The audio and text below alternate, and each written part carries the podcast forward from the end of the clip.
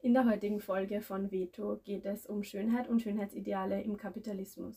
Wir beschäftigen uns heute ein bisschen mit dem Thema Schönheit als Arbeit, den wirtschaftlichen Konsequenzen davon und wir sprechen über unsere eigenen Erfahrungen.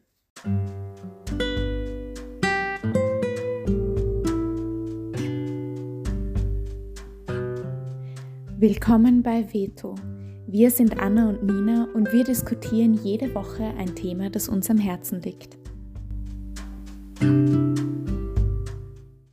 Hallo Nina. Hallo Anna. So, worüber reden wir heute? Wir reden heute über Schönheit und Schönheitsideale und ich würde die Folge eigentlich gern mit einem Zitat von der Elisabeth Lechner beginnen. Und zwar, ähm, wichtig ist zu sehen, Schönheit ist absolut kein oberflächliches Thema. Es wird gerne als Frauenthema abgetan, aber Schönheit muss man als patriarchales, kapitalistisches Konstrukt kritisieren, das der Unterdrückung von Frauen dient und zunehmend auch der von Männern. Mm. Ja.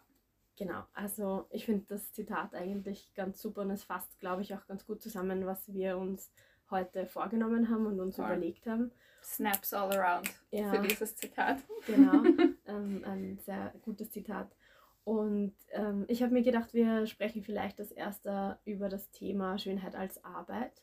Was bedeutet es, einen Körper zu haben, vor allem als weiblich gelesene Person in unserer Gesellschaft? Mhm. Und ich glaube, dass wir vor allem als Frauen oder weiblich gelesene Personen mit äh, ganz vielen verschiedenen gesellschaftlichen Normen konfrontiert sind mhm. und von uns auch erwartet wird, dass wir in diese Normen hineinpassen und auch, dass wir von diesen Normen profitieren.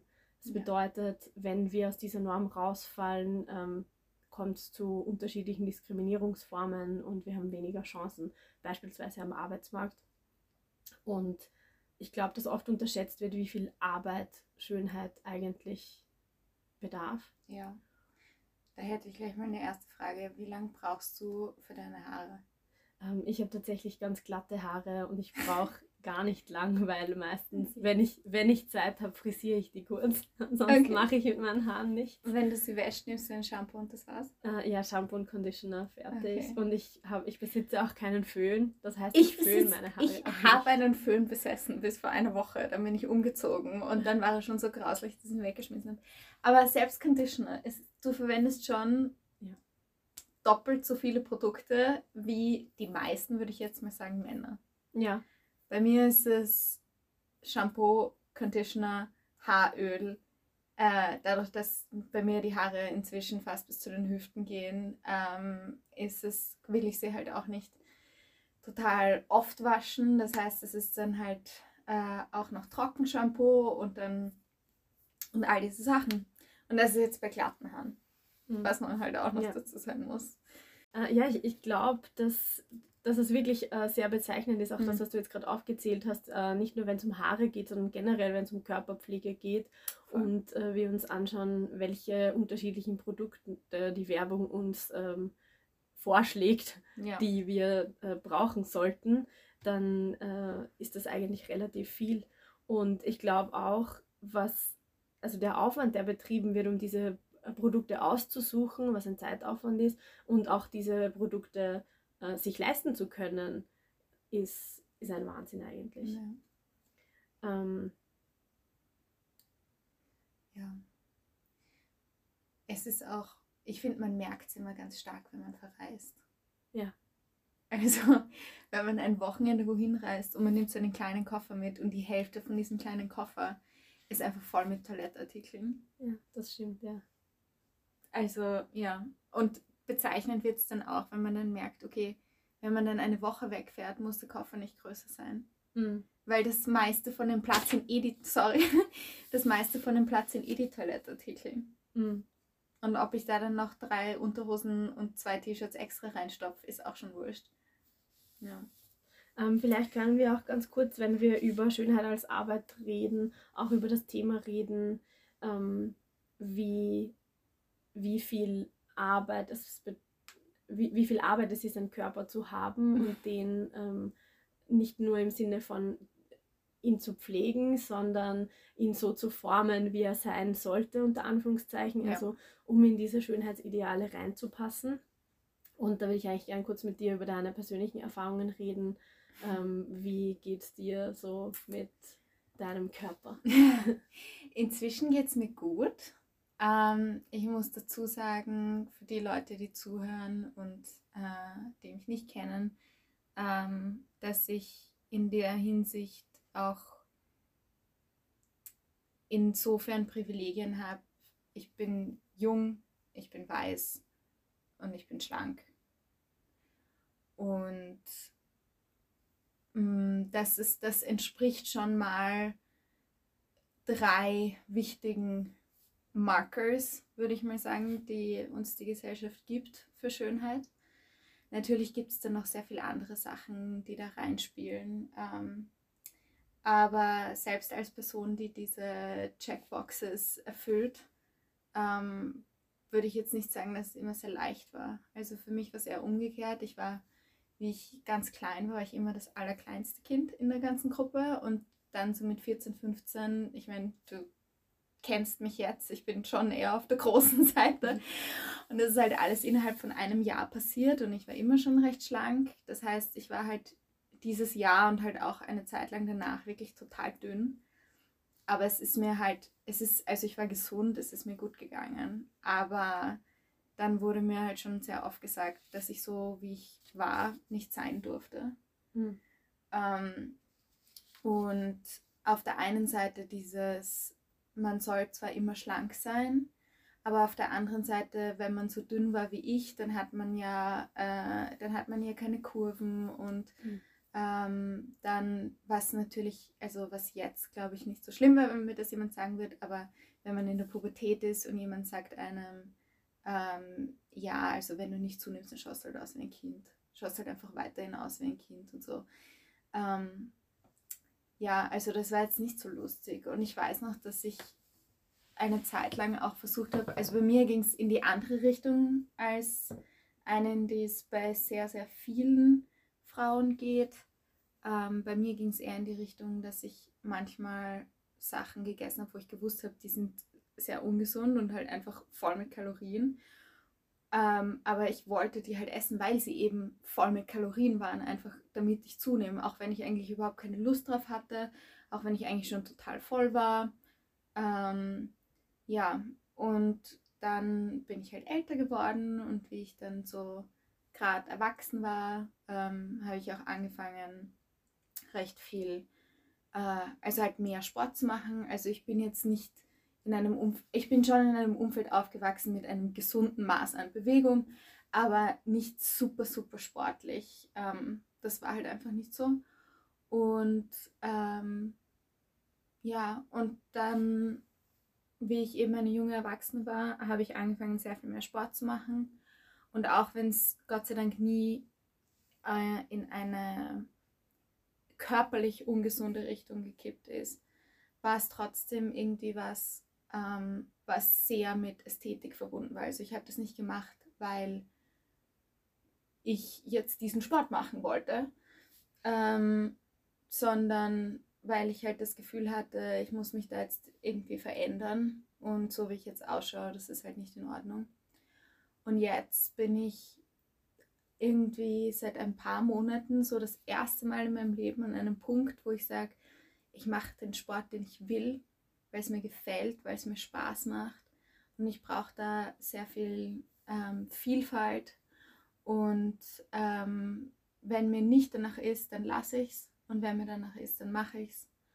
Und ähm, wenn ich irgendwie so meinen Körper anschaue im Spiegel oder so, dann ist keine, Be ist keine Bewertung mehr da. Es ist nicht mal ein, ja, ich schaue so toll aus und bla bla, was einem ja sehr oft, vor allem so auf Instagram dann vermittelt wird, so nein, du musst dich lieben. Ähm, sondern es ist einfach, er ist jetzt das, was er ist und, ähm, und ich mag mich selbst und das ist jetzt einfach, es ist einfach ein Körper. Das ist eigentlich sehr schön, aber es hat lange, lange, lange gebraucht und es hat allein, auch mit den ganzen Privilegien, lange, lange, lange gebraucht. Und für jemanden, die nicht diese Privilegien hat, ist das sicher um einiges schwieriger. Mhm. Das habe ich sehr, sehr viel erzählt. Wie war es bei dir? Ja, also bei mir war das so, dass ich eigentlich als Kind, äh, ich war, bei mir war es umgekehrt, ich war immer eher, zuerst eher einer der Größeren mhm. ähm, und ab 14 bin ich dann nicht mehr gewachsen und ich bin heute eher sehr klein, ja. was auch okay ist, aber ähm, ich war auch als, ich war in meiner Jugend eigentlich immer sehr dünn. Ähm, ich habe sehr viel Leistungssport gemacht, aber nicht aus dem Grund, ähm, einen sportlichen Körper zu haben, sondern weil mir der Sport sehr viel Spaß gemacht hat.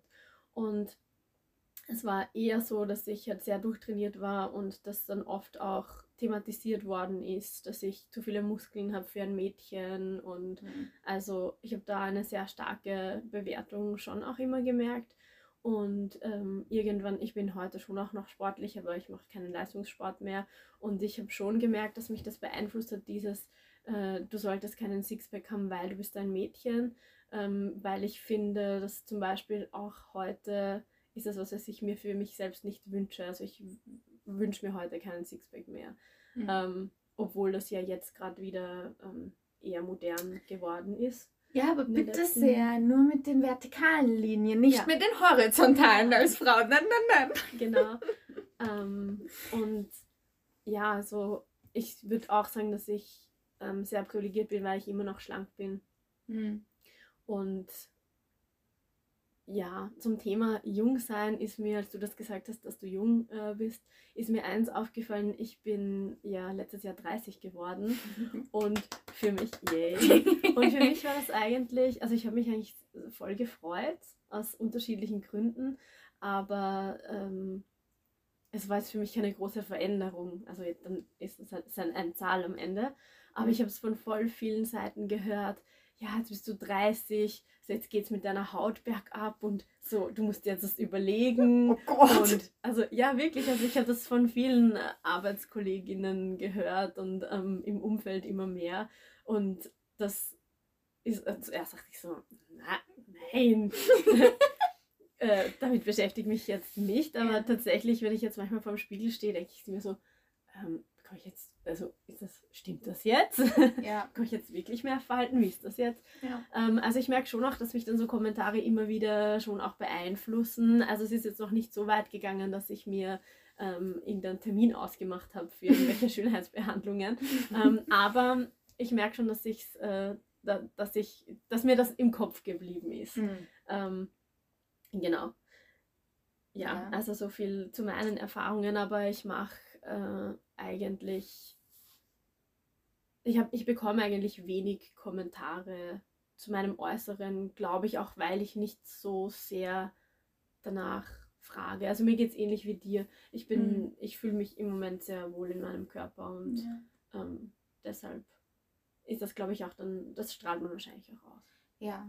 Ähm, ich wollte noch hinzufügen, was vielleicht ganz wichtig ist, ist auch, ich meine, wir haben das das letzte Mal angesprochen, ein bisschen, ähm, man kann da auch nie so ganz gewinnen, weil für mhm. mich ist es was, also ich bin schon so ein Hautmensch. Also ich bin so, okay, und dann möchte ich nicht nur meine halt Hautcreme, okay, gut, es ist kalt draußen, wir alle brauchen Hautcreme und das haben wir jetzt gerade vor dem Podcast noch angesprochen, auch Männer brauchen Hautcreme. Aber ich bin dann schon so der Mensch, der dann gerne noch ein Serum drunter packt und so. Und Kollagen und so, ja. Aber äh, irgendwie bis jetzt zumindest habe ich jetzt nicht unbedingt das Gefühl, dass ich muss, aber gleichzeitig weiß ich, dass ich vielleicht irgendwann, je älter auch ich 30 werde. Ja, ja, das auch. aber dass ich vielleicht irgendwann das Gefühl haben werde, dass ich muss. Mhm. Ähm, und nur weil ich jetzt nicht das Gefühl habe, dass es ein Zwang ist, ähm, deswegen gebe ich aber trotzdem Geld dafür aus. Weißt mhm. du? Ähm, und deswegen ist es trotzdem eine, eine ökonomische Zusatzbelastung, die eben die meisten Männer nicht haben. Vielleicht könnten wir auch noch ganz kurz darüber sprechen, was es bedeutet, was jetzt für uns beide wahrscheinlich ein bisschen schwieriger zu ähm, einzuschätzen ist, weil mhm. wir nicht direkt davon betroffen sind. Aber ich glaube, es macht, äh, es ist trotzdem wichtig, darüber zu sprechen, ähm, welche Benachteiligungen man erfährt, wenn man diese, das Schönheitsideal nicht erfüllt, beziehungsweise aus diesem Schönheitsideal mehr herausfällt. Genau. Aber das wollte ich gerade vorher sagen. Das, das wollte ich, das äh, ist noch wichtig, weil selbst wenn du dem entsprichst, gewinnst du nicht. Das ist mhm. das, was wir das letzte Mal angesprochen haben. Selbst, also wenn ich einen Tag habe, wo ich alles herrichte und sehr femme-presenting bin und ähm, ja, und das sehr stark diesen Idealen entspricht, dann für mich ist es oft auch verbunden mit einem, ich fühle mich dann besser. Und dann kommt für mich auch oft mehr Belästigung und solche Sachen. Ähm, und das heißt nicht, dass das eine generelle Regel ist, äh, aber es bedeutet, dass wenn ich mich dann irgendwie herrichte, wenn ich dann diese Dinge tue, die mir die Gesellschaft sagt, dass ich tun soll oder teilweise sogar tun muss, dann ist es nicht für mich, sondern dann ist es eine Schönheit, die andere Menschen konsumieren dürfen. Mhm. Das bedeutet, selbst wenn ich dem entspreche, habe ich Nachteile davon. Ich habe andere Nachteile davon, aber ich habe welche davon. Ja, du wolltest was sagen zu, was ist, wenn man dem dem Ideal nicht mhm, entspricht. Genau. genau. Also ich glaube, da äh, könnten wir vielleicht über zwei Aspekte sprechen. Und zwar das erste, der erste Aspekt wäre, ähm, was bedeutet es, dick zu sein in unserer Gesellschaft? Mit mhm. welchen ähm, mit welchen Herausforderungen geht das einher? Und das Zweite, worüber ich gern sprechen möchte, was damit zusammenhängt, sind Diäten. Und vielleicht können wir diese Diätkultur, die wir im Moment mhm. haben, mhm. Äh, auch ganz kurz besprechen. Mhm. Aber ähm, genau, also als Nicht-Betroffene, glaube ich, ist es wichtig zu sagen, dass die Informationen, die jetzt kommen, äh, aus einem Buch stammen. Und zwar habe ich gelesen von der Roxanne Gay ähm, mhm. Hunger mhm. was ich sehr spannend gefunden habe, weil die Roxanne Gay selber äh, sehr übergewichtig ist und äh, auch eigentlich ihr ganzes Leben lang immer damit gekämpft hat oder immer noch kämpft.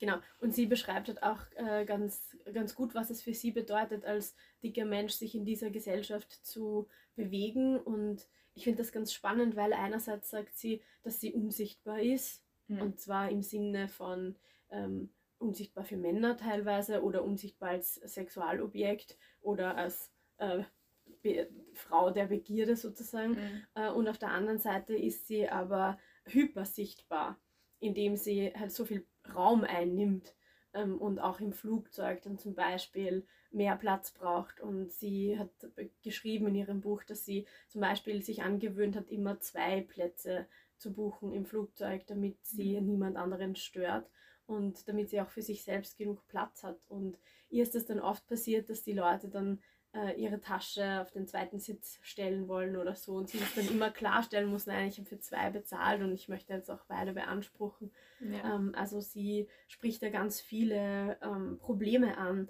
zum Beispiel auch ins Theater zu gehen und zu schauen, ob die Sitzplätze dort groß genug sind oder ähm, ein Restaurant vorher auszuchecken, weil man schauen muss, ob man auf den äh, Stühlen dort Platz hat oder nicht. Ähm, und ich finde, für mich war das schon sehr überraschend, ist vielleicht das falsche Wort, aber es war schon nochmal ähm, schockierend zu lesen, mit wie vielen unterschiedlichen Dingen sie sich befassen muss, um ja. einfach den Alltag zu bewältigen.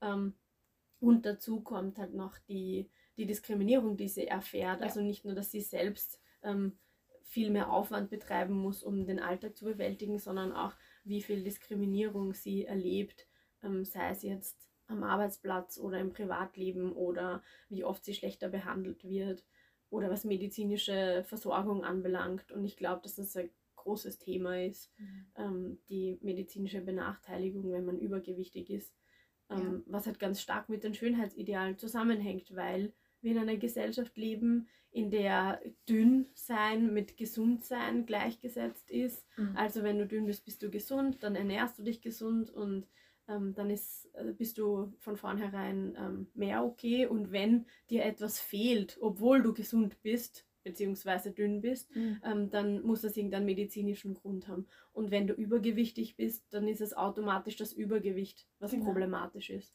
Und ähm, das finde ich halt wirklich äh, ein Thema, das, das extrem schockierend ist, dass Menschen einfach keine adäquate gesundheitliche Versorgung bekommen. Ja, Ähm, was dann auch sehr spannend ist, finde ich, wenn man dann sowas sagt, zum Beispiel mit den Sitzen und so. Ähm, was ich dann ganz oft höre von Leuten, ist so, ja, aber es ist halt ungesund, mhm. so dick zu sein, dass man dann nicht mehr auf einen unter Anführungszeichen normalen Stuhl passt. Aber wie gesagt, also Gewicht ist einer von, ich weiß nicht wie vielen Faktoren für körperliche Gesundheit. Und ja, okay, gut, er ist ein Faktor, aber ich kann auch dünn sein und jung sein äh, und weiß sein und damit all diesen Sachen entsprechen, aber Kettenraucherin sein und mich jedes Wochenende komplett niedertrinken ähm, und ich weiß nicht, äh, also mich, mich nie um mich kümmern oder so irgendwas. Und das ist aber dann viel akzeptierter. Aber bei Gewicht ist eben dieser gesellschaftliche Druck viel stärker da. Und was ich dann auch sehr spannend finde, ist, nur weil ein Aspekt einer Person vielleicht nicht der allergesündeste ist, erstens geht es andere Leute nichts an. Ähm, und zweitens, was soll das bringen, wenn diese Person dann in der Gesellschaft buchstäblich keinen Platz bekommt mhm. für sich? Ähm, also da, da kann mir niemand erzählen, dass das irgendwie gerechtfertigt ist oder ähm, oder dass es irgendwie was bringt und auch einfach allein das beeinflussen zu wollen, so mit erhobenem Zeigefinger dazustehen und zu sagen, aber du solltest so und so viel wiegen, aber das sollte nicht so sein, wie du das machst. Wir tun das nicht bei anderen Dingen im mhm. Leben von anderen Menschen. Vor allem eben auch, gut, bei Frauen gibt es ein paar Themen, wo man das macht.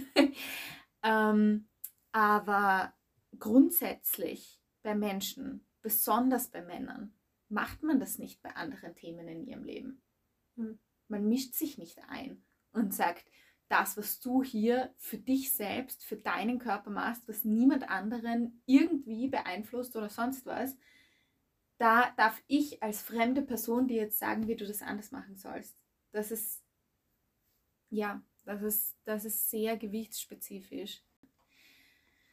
Also das, was du jetzt gerade gesagt hast, das passt auch ganz gut zu einem äh, Zitat, das ich auch noch vorlesen wollte. Und zwar ist das ein Zitat von Laurie Penny aus dem Buch äh, Fleischmarkt.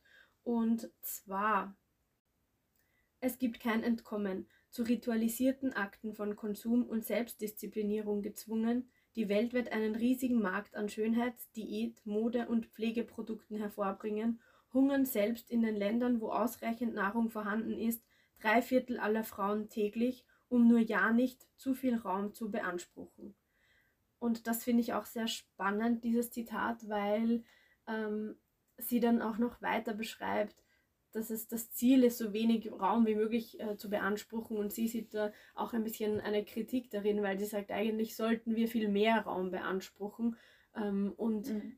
dass sie, sie kritisiert auch diesen, diese, die, die Diätkultur, die wir haben, äh, in der man sich jetzt so stark beschäftigt mit, was esse ich, wie viel esse ja. ich, wie viel darf ich essen, was ist gesund und was ist ungesund, äh, dass man für andere Diskurse keine Zeit mehr hat, beziehungsweise auch keine Energie mehr hat. Und ich glaube, das passt ganz gut zu dem, was du äh, gerade gesagt hast. Ja. Ähm, und Körper sind auch Mode unterworfen. Mhm. Also ja, wir können vielleicht sagen, vor 30 Jahren war das Ideal, so dünn wie möglich zu sein. Und inzwischen, ich meine, ich habe es jetzt schon angesprochen bei meinen eigenen Erfahrungen, aber inzwischen ist das Ideal nicht mehr komplett so dünn wie möglich, sondern inzwischen ist es Hourglass Figure. Mhm. Und alles, was dann davon abweicht, ist dann nicht gut. Unter Anführungszeichen. Und für viele Leute ist halt das, was davon abweicht, ähm, sind halt die dünnen Beine und der dünne Bauch. Und für andere Leute ist das, was davon abweicht, halt weniger Kurven oder sowas ähm, und wo dann, wo dir auf der einen Seite immer suggeriert wird, sei dünn, sei dünn, sei dünn und wenn du dann dünn bist, dann wird dir gesagt, ja, aber nicht auf diese Art und Weise, mhm. weil jetzt sind ja alle Kurven weg. Das heißt, du kannst nicht gewinnen und das ist das, das denke ich, ist was noch sehr viel perfideres äh, an diesen Schönheitsidealen. Mm, dass selbst wenn man ihnen entspricht, man ihnen nie richtig entspricht. Mhm. Ähm, ich glaube, weil wir gerade dabei äh, sind, darüber zu sprechen, was äh, dem Schönheitsideal ähm, nicht entspricht, ähm, müssten wir vielleicht auch ein bisschen über Werbung bzw. Social Media sprechen und mhm. vielleicht auch über fehlende Diversität, ja. die es äh, gibt. Wobei man sagen muss, dass es, glaube ich, immer mehr versucht wird, Diversität reinzubringen. Und ich glaube, wir könnten auch darüber reden, was man daran kritisieren könnte. Mhm. Ähm, dass es immer mehr, also dass es Diversität gibt, ist natürlich gut. Also das ist das Ziel, das wir erreichen wollen. Ähm, aber die Kritik liegt ja darin, dass die, diese Unternehmen, die jetzt mit Diversität oder ähm, mit Menschen, die non-binary sind, zum Beispiel bewerben ihre Produkte, die ja tatsächlich äh, weiß bleiben im Sinne von, wer macht das Geld, wer bekommt das Geld und wer mhm. wird weiterhin unterdrückt. Ja. Und ähm, genau, also vielleicht kann, möchtest du da, vielleicht fällt dir da dazu noch was ein ähm, zum Thema Sichtbarkeit, Unsichtbarkeit. Also ich denke, Sichtbarkeit ist ein wichtiger Schritt, wenn alles andere diesem Schritt auch nachfolgt. Dann kann es ein guter erster Schritt sein. Ähm, aber das ist, denke ich, auch das, einzig, das Einzige, was Positive, was man darüber sagen kann. Weil ähm, natürlich dadurch grundsätzliche Machtstrukturen nicht angegriffen werden, sondern okay, ich habe Representation, das ist gut, das ist wichtig, aber was damit eigentlich passiert ist, ich hole einen weiteren Kreis Menschen in die zahlende Kundschaft hinein und red einfach jetzt noch mehr verschiedenen Menschen ein, dass sie ein gewisses Produkt brauchen. Mhm. Und bei manchen Sachen braucht man die Dinge. Also so zum Beispiel Deo. Bitte, bitte verwendet alle Deo. Okay, gut, das kann ich unterschreiben. Das sollten wir bitte konsumieren. Ähm, aber äh, davon ist ja in der meist, beim meistens in der äh, Kosmetikindustrie nicht die Rede von so grundsätzlichen ähm, Hygieneprodukten, die jetzt ja, welches Deo man dann kauft, das ist dann gegendert. Aber dass man das grundsätzlich verwendet, hat jetzt nicht unbedingt was mit Geschlecht zu tun. Mhm. Da ist zum Beispiel jetzt Schminke oder ähm, Hautpflege oder sowas, ist da schon sehr viel mehr direkt an Frauen gerichtet. Eigentlich könnte ich das, was du jetzt gerade gesagt hast, auch als Überleitung nehmen zu ähm, einem Thema, das wir auf jeden Fall noch besprechen wollten. Mhm. Und das sind die ökonomischen Aspekte oh, ja. der Schönheitsarbeit, weil du gerade angesprochen hast, dass es ähm, viele Produkte gibt, die sich ähm, tatsächlich an Frauen richten oder an Männer richten.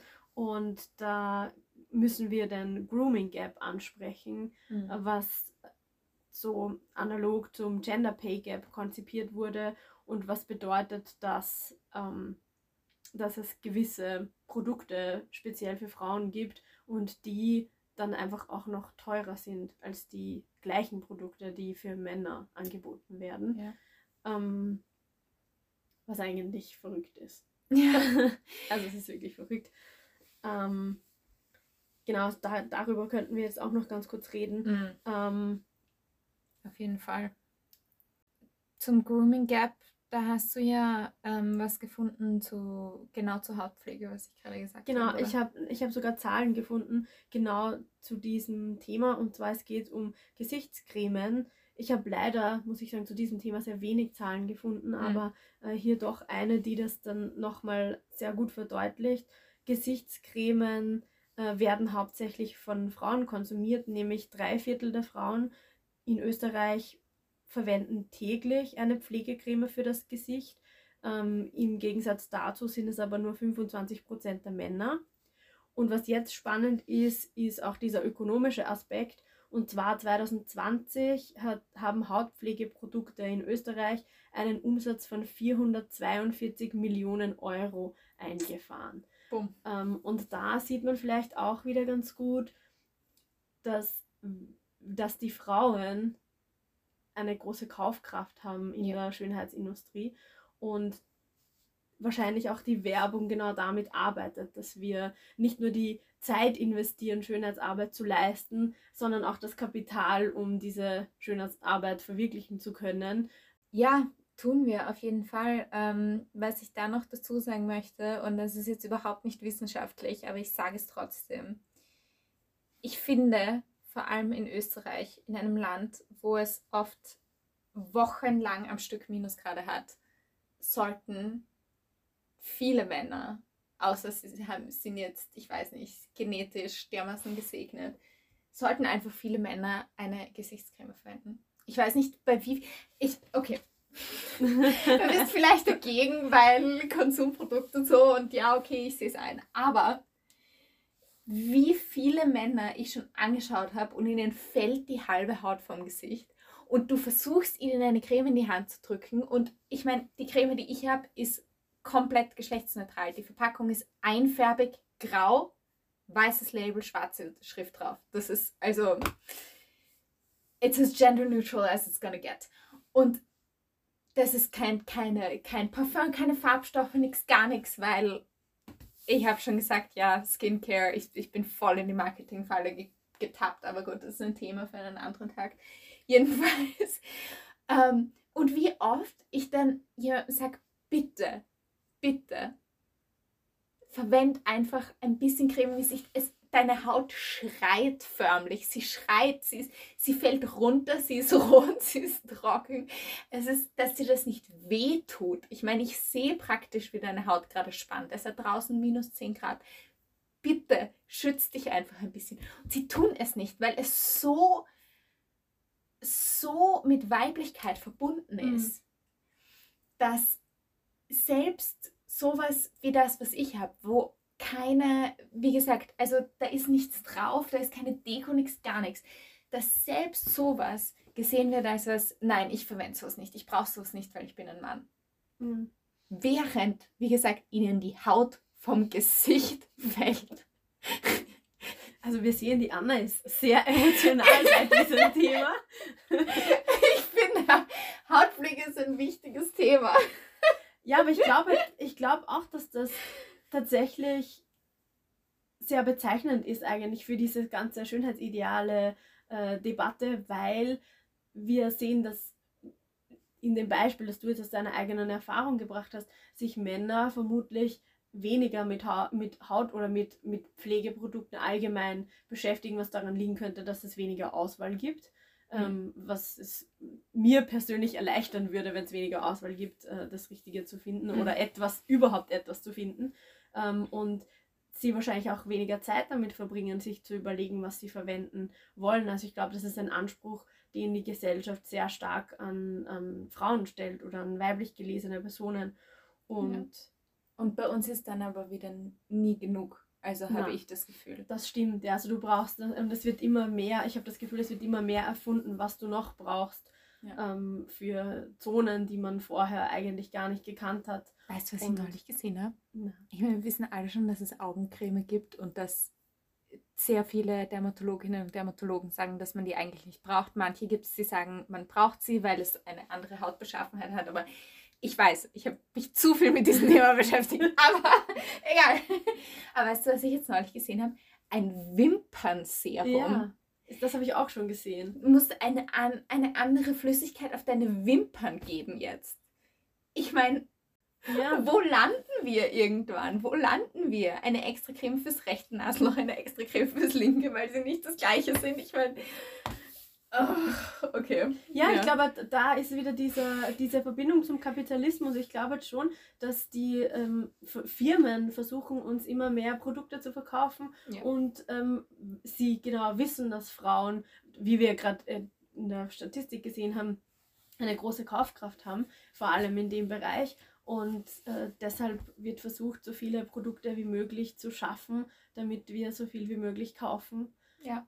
Ähm, ein bisschen denke ich dabei auch an äh, so Schönheitseingriffe bzw. Operationen, mhm. ähm, die es ja auch gibt und die, finde ich, auch teilweise über, der, über Social Media sehr stark verbreitet werden, ähm, was vor allem für, für Kinder und Jugendliche wahrscheinlich sehr gefährlich ist, aber wahrscheinlich nicht nur. Ähm, und vielleicht könnten wir das auch nehmen als Überleitung zu unserem letzten Punkt. Mhm. Ähm, und zwar das wäre, wie könnte man dieses Feld regulieren? Und wir haben uns da überlegt, also das haben nicht nur wir uns überlegt, sondern das haben wir in unserer Recherche gefunden, dass äh, die Werbung auf jeden Fall als Regulierungsfeld dienen könnte, was bedeuten würde, dass die Werbung selbst mehr reguliert gehören würde, äh, zum Beispiel was sexistische Werbung anbelangt.